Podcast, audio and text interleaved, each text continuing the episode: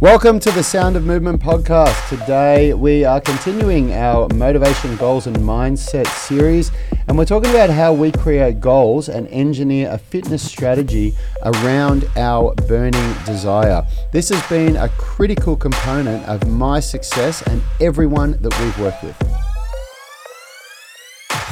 Good morning, everybody. If we haven't met before, my name is Yanni Bormeister. Across the table from me is my brother Rad, and behind the mixer is Richie, the voice of God. We are Unity Gym and the Unify Movement System. We turn driven people into athletes. Big shout out to everyone tuning in on the podcast. Big shout out to everyone watching the replay on our YouTube channel. If you are, smash that like button and uh, give us a review on the podcast. It definitely helps us grow, helps our channel. And leave a comment if you are uh, into setting goals and what goals you're going to set for yourself in 2021. Now, I want to give a big warm welcome to everyone joining us from the UMS Movement Mastermind Facebook group. If you haven't already and you're watching on the YouTube channel or listening to the podcast, get yourself over there. Uh, uh, apply to join the group and join the live discussion. It's lots of fun, just like Sasha from all the way from Germany and Dave Clark. Uh, how are you guys? And uh, anyone else who's tuned in, let us know who you are and where you're tuning in from. And also, today, question of the day what goals have you set for yourself in 2021? We want to know, and we'll talk about them and we'll help you unpack them today. Today, we're going to share how we do it here in Unity Gym because it's very, very important uh, to set goals, but the research indicates that it's more important to build a strategy around those goals. Uh, and this raises the chances you're going to achieve the goals by a massive percentage. I was going to get the percentages up because I've got all the research, but I didn't. So you're just going to have to bear with me. What I do know is that when you wrap your goals with a strategy that supports them, that unpacks them, that engineers them, and then you attach accountability. You get an accountability buddy or a group or a tribe like we have at Unity Gym or in the UMS system, then it raises the chances of success by a staggering 76%, which is absolutely incredible and something well worth doing. Now, we're going to show you how to do that today. Uh, let's start though by sharing a personal story. We love telling stories here at Unity Gym. Uh, and this one is actually about Rad. Uh, Rad found the value in creating a fitness strategy and now is probably one of the most methodical with his programming and his strategies uh, that, out of all three of us uh, because of how much of a um, uh, breakthrough he had doing this.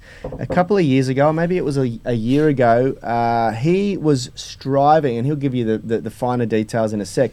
He was striving for calisthenics goals that he'd been working on for a few years. And uh, he, he really had hit a wall, he hit a plateau. He wasn't getting anywhere. And he was quite uh, disillusioned when some of the skills that he was working on, Richard and I, uh, seemed to be a little bit better at without much practice. Not a little bit better, infinitely better. Infinitely better. There you go. I was being kind. And uh, and he ended up having to go back to the drawing board and and really really look at what he was doing and why uh, challenge why he wasn't as good at certain things as Richard and myself. And the only difference was that Richard and I had spent a much longer period of time working on our strength our raw strength in the foundation movements of the UMS program. Things like bench press deadlift squat overhead press chin up pull up. Uh, and uh, and that really um, caused Rad to sort of have a think about it. And together we built a fitness strategy which actually pulled him away from his calisthenics training momentarily, temporarily, which is something we do often with tribe members here at the gym. And, and, and we convinced him to invest some time in just building strength and structural balance. So Rad's going to share with you exactly how he did it, what that meant, and uh, and how he put his fitness strategy together, and the results that he got in the end. Well, the first thing that I'd say is that uh, f- to to talk about for a short period of time, a moment of time, that was a year. So what we call a short period of time, a moment in time, was actually a year. So if you say to people, most people, we're going, this is your goal, but what we're going to do is actually work on this thing that you think has nothing to do with your goal, but it's going to get you there for a year. For most people, they wouldn't do that. But I've been training for so long that I know that a year, a year, I, I know that I'm going to be doing this for the rest of my life. And I've learned the hard way that you cannot. You cannot rush the process. All you can do basically is identify your weak links and turn them into strengths. And sometimes that takes six to 12 months to do. And I would also, the next thing that I would say is I don't think it was that you and Richard focused on strength more than me. I think it's that you and Richard focused on bodybuilding, on hypertrophy more than me, because I did focus on strength. But you guys, what you guys both went through a long period of your time where your where your training, as far as I can tell, and as far as what I've heard you guys say, was focused on building muscle. Yep. And I never did that. I actually rejected that. I had a very and and I'll be big enough to say I would argue that it was the same reason why you didn't stretch. You and me have both been competitive with each other, and we both believed that we were doing things the right way and that we tried to do things very differently to each other. And when I saw you doing bodybuilding and building muscle, I just didn't want to be a part of it. It wasn't for me. And I found ways to justify in my mind that bodybuilding wasn't the right way to train. And so I never did it right through my 20s. Never did anything that had any goal to ever build muscle um, and uh, which is one of the reasons why my legs are so strong because I during that I was putting a lot of work into my training, but my training was all around building ability in kung fu, and in kung fu. Fuck, there's a lot of leg work that you do. It's all about building this um, leg strength and you know endurance. Can I just interject here for a moment um, and, and, and interrupt you? I 100% agree with what you're saying, and it wasn't. I didn't really think about it this way, but that because, and I think it, because bodybuilding is has such a strong culture, and it's sort of like this. You're a bodybuilder, you know. You, there's this notion that you're either a bodybuilder or you're not a bodybuilder. But now that I think about, and you, you're reminding me, um, all of Charles Poliquin's um, programs. Uh, when we were learning from Charles in the PICP Institute, you did a general preparations phase, which was nine to 12 weeks, three program phases of either three weeks or four weeks. And then you did a muscular hypertrophy phase after that. And I remember when we first started learning from Tony Boutagy, he did the same thing. He would have Yep. ab- adopted it from Charles. And the reason for that was that laying down a little bit of um, uh, new muscle tissue, a muscle size, then when you go to an uh, uh, intensification phase, which is strength based, it just amplifies the amount of strength that you can develop in an individual. And I completely forgot about that, you know, and that's um, something that, y- you know, yeah, is really, really important. Like, although Richard and I probably spent uh, years um, training for muscular hypertrophy, uh, but I always undulated um, uh, periodization models, which was usually intensification, accumulation, intensification, accumulation. But I usually did two bodybuilding phases for every strength phase, you know, but it was still undulating. But yeah, go on, sorry. Yeah, I just never had the desire to do it because I and I and I went through periods where I did it. I like at Fitness First. I did it with you when I got out of the army for several months, but I always I I'd, I'd do it for a period of time and then I got really bored with it and I just couldn't associate building muscle with my goals. It didn't. It just didn't register that it was something that needed to be done. Yep. I was always just looking at my goals being around movement and around skill, and I just thought that you know why am I doing why am I doing this weightlifting and trying to build muscle? I wanted I want to move, and there is there's a lot of examples of people that don't have a lot of muscle mass on them that are doing really amazing calisthenics feats, and who knows why that is? Uh, um, I, I can't tell you why. Some people are just gifted. I can. M- maybe they imprint in the muscle and the nervous system as children. yeah yeah maybe You know, you look at the Eastern Bloc guys who are in Russia and stuff like that. They're doing that from teenage, from youth. yeah. You Yeah. know, Yeah, well, I don't know what everybody's story is, and maybe there's some people that are going to say, "Oh, I've got my mate who started," but and I've seen people that started later on in life that did certain styles of training that don't have a huge amount of muscle mass that can still do some pretty impressive calisthenics feats that I can't do. But it didn't work for me, and I'll just stick with that. I'll just say for me, it didn't work. I really, I, I put so much effort into trying to get good at the calisthenics movements, um, all the basic stuff, you know, one arm chin ups, um, handstand push ups, planche, front lever. Um, I got okay at rings, you know, I did a couple of decent gymnastics ring stuff, but I just couldn't get uh, for the for the time invested.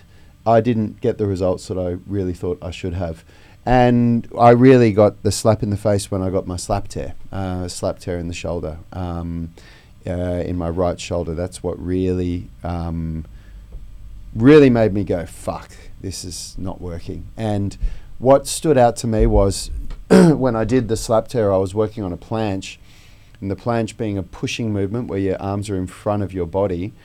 Um, I've always had a very uh, underdeveloped uh, chest, pec major, um, on my body versus the rest of the size of the muscles in my body. My pec major and my lats were always very, very underdeveloped, very weak. And because of the kung fu training that I did, it just makes sense because swinging a sword around, swinging a staff around, really gets those deltoids firing up, but not a lot of pec going on there.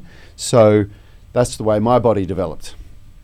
And it just really made me realize for the first time ever, I thought, I, I really just looked at the way that you guys could so easily uh, uh, do these movements, and all. And then I started looking at the people that I look up to online that are better than me, and every one of them has a highly developed pec muscle. Mm. They all have a great physique. like that's a part of it. And most of them train like bodybuilders for a period of their life. Ido, Yep. Joachim, Yep. they're people that come to mind. Yeah, that's right. You know? Yep, that's right. Yep. So, so then I thought to myself, well, fuck, you know, um, maybe I have to accept that having large muscles. It just sounds so stupid. Well, I- larger. Yeah, they don't lar- have to be huge. Yeah, that's right. But larger, like large enough that they're big enough that you've got the mass to be able to produce the movement that Yeah. you want. And of course, it just makes total sense. It, it's it's so stupid to think that I would have ever thought otherwise. so, so that's when I came to you and I said, "All right, Yanni, what should I do to?" To make my um, you know chest bigger, to, to grow muscle in my chest. I'd never done it before. I'd never thought to myself, I'm gonna I'm going to do bodybuilding, you know. And it's not that I was doing bodybuilding, I was still doing the UMS, absolutely, because I was still doing strength and flexibility. I was still following the bent arm, lower body, straight arm split that we do. Uh, and you but told me, focused on the basics. but I focused on, you know, I focused on, well, I focused on building muscle, you know, um, and I di- of course I didn't just do my chest. I focused on pushing and pulling, so I focused on building chest muscle and building lat muscle. You focused on the areas that you were most weak. Yep. And uh, and it worked. Uh, you can see because I was doing it during this year, so you could actually see a part of that in the at-home workouts programs that I was doing. You could see me build muscle in my body during over those twelve weeks. If you look at week one of phase one versus week four of phase three, you can see a difference. I was six kilos heavier there. And, And- and, and just quickly, uh, I don't want to go. I, like I, I think we've framed it enough. I don't want to go to Yeah. because I, I do want to explain. But anyway, but, but, but, how but the, point is, but I am together. now, I am now a hell of a lot better at calisthenics. I can do all of the basic calisthenics stuff that I was working on a lot better than I could do before.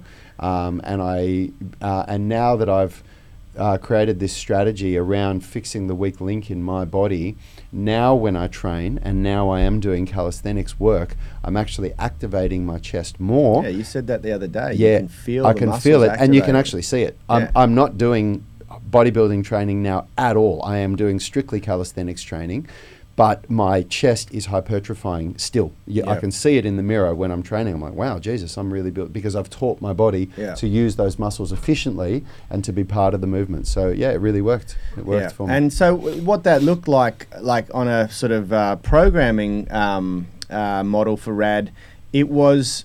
It, it, it it changed everything he did, and even to the extent where it changed his nutrition. You know, we were um, very much both proponents of intermittent fasting, and up until last year, Rad was doing a, a, a time restricted eating usually a 16-8 uh, um, or maybe even an 18-6 time restricted eating regime uh, meaning he was abstaining from food for 16 to 18 hours a day and only having a little bit of black coffee in that period or black tea. And then he was refeeding during a six to eight hour refeed window and, and spacing his protein consumption out throughout that period to maybe four doses of protein, uh, both uh, solid and liquid meals, meaning protein shakes.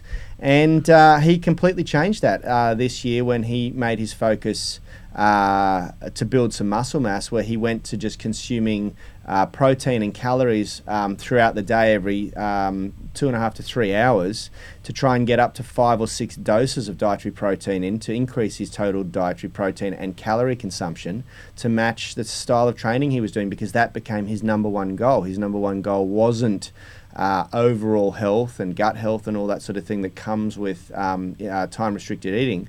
It was to put on lean muscle mass and. Uh, and so, you know, his fitness strategy required looking at lots of different um, levels of um, his training and, and recovery, but um, it certainly worked, you know, and, and, and it's just.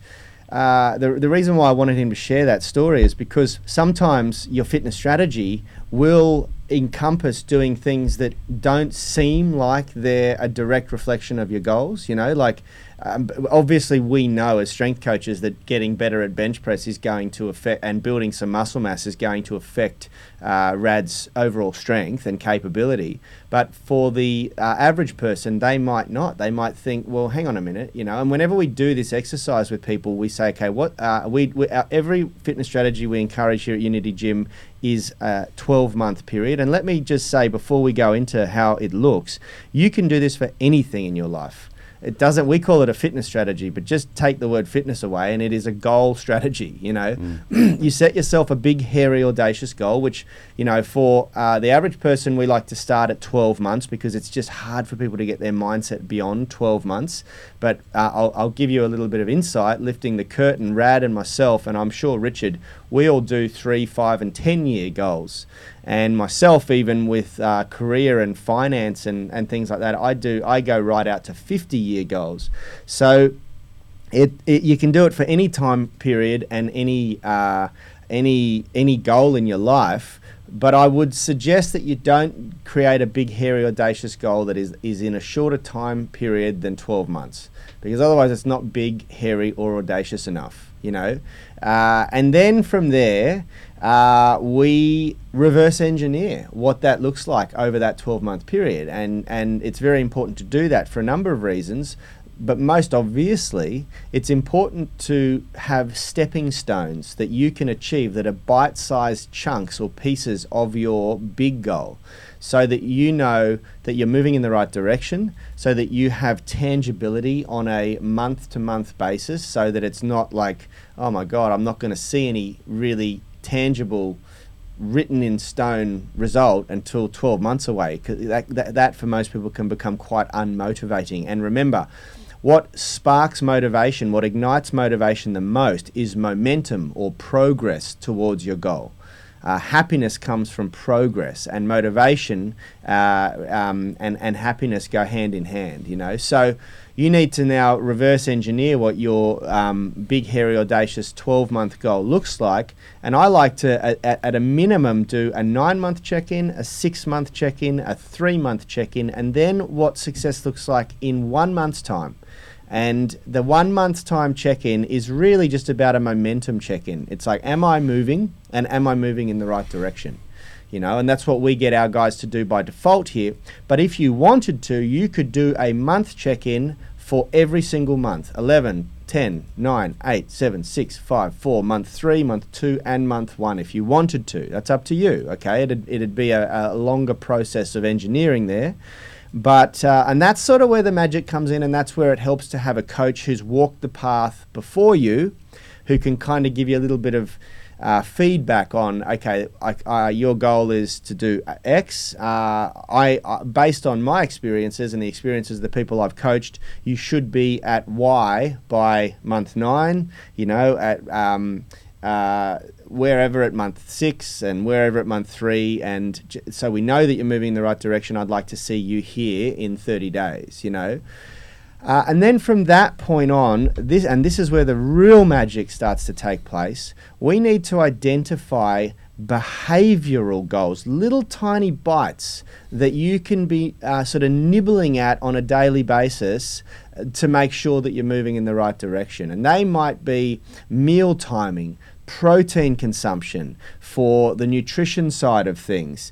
They might be uh, workout scheduling in your daily calendar how many times and how long a duration of those workouts. They might be the actual exercise program split of your uh, movement um, goals, you know. they might be uh, for mindset stuff. You know, the, the, the, fitness strategy needs to encompass all areas of, uh, of, of your sort of uh, motivation, nutrition, movement, exercise. So you should have mindset stuff. If you've struggled before for motivation or you've struggled with self sabotage or de- self doubt, uh, then there's there's a very big probability that, like we spoke about yesterday, you need to reprogram your thoughts so that you wake up every morning and you are absolutely committed to your goal. Uh, you're not doubting whether you're going to achieve it, you know. And so your daily behaviors might be meditation for 10 minutes and, uh, and, and reading a set of aff- affirmations that align with your goals, which we're going to talk about tomorrow. Um, because here's the thing as i said writing goals down is, is very important and it's and it's uh, it's the it's the first step really but if you just write your goals down, you do not achieve them. You know, there was this this myth of the Harvard study, the Harvard Business School study, where uh, students who wrote their goals down whilst they were at Harvard, um, they reviewed years later and found that the people that wrote their goals down had achieved all of their goals and some, you know, and apparently um, uh, Dr. Gail Matthews of the Domini- Dominican um, University actually went in and, and tried to find that study, and there's no record of it. It never happened. It was it was fabricated uh, during a speech by a motivational speaker. Uh, the name absolutely eludes me. It could be Zig Ziglar. Um, and he basically just made it up. It sounded great, and, and, and then people took off with it. You know, uh, that that study never took place, but um, Dr. Gail Matthews' research absolutely did, and she's been um, uh, noted and cited in many many other papers since then. That this process of writing goals down is just the first step. You then need to create a strategy for it, which requires reverse engineering that goal, just like we've spoken about now, with, with stepping stones and ways that you can measure success.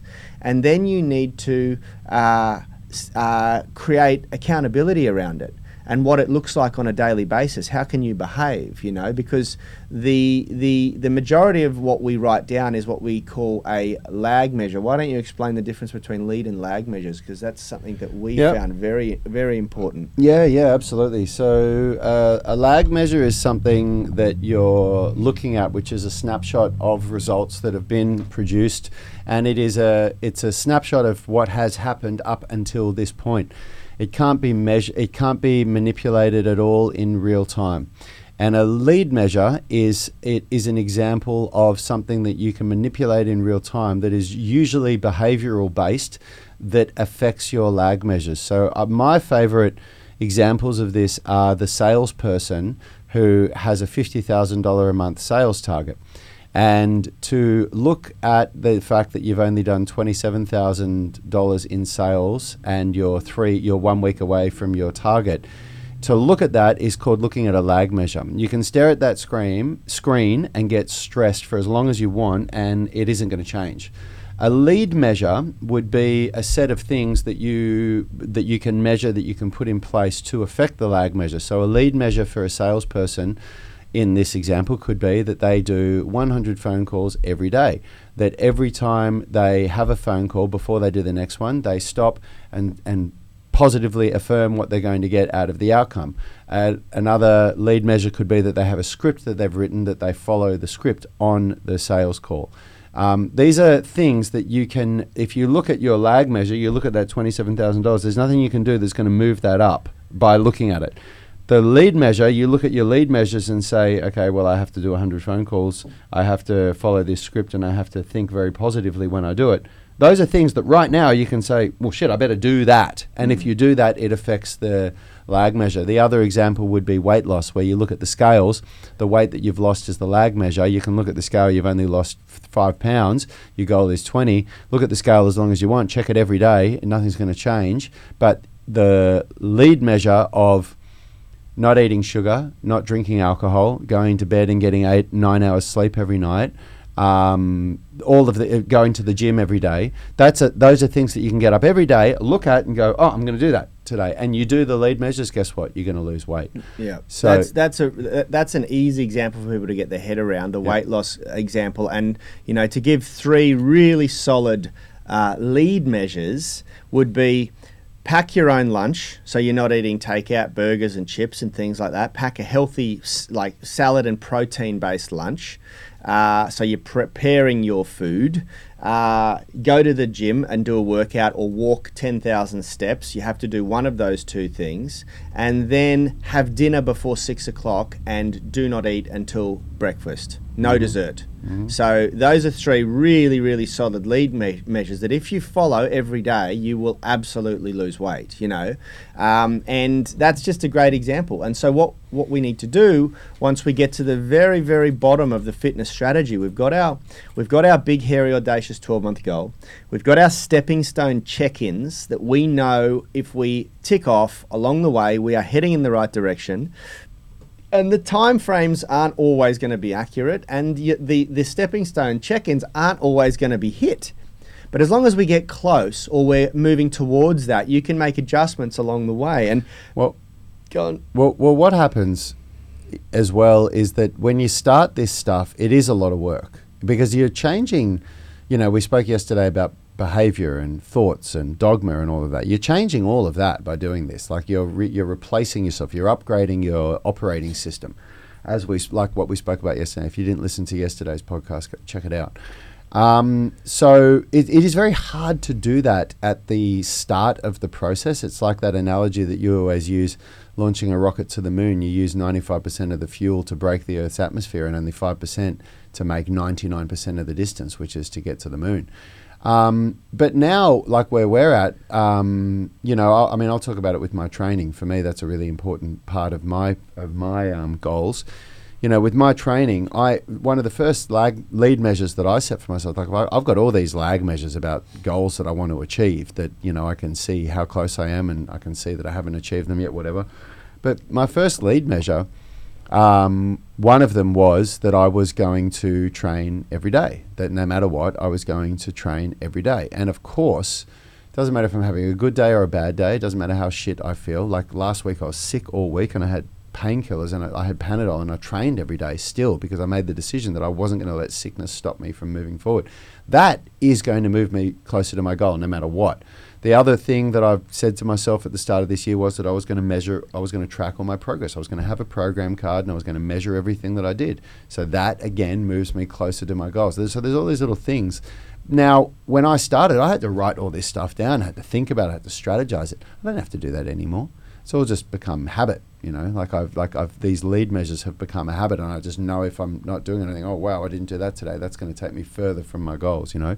So it is a lot of effort when you start, but it becomes autonomous, you know. Becomes becomes an automatic process. Yeah, absolutely. And it's just something that um, you like.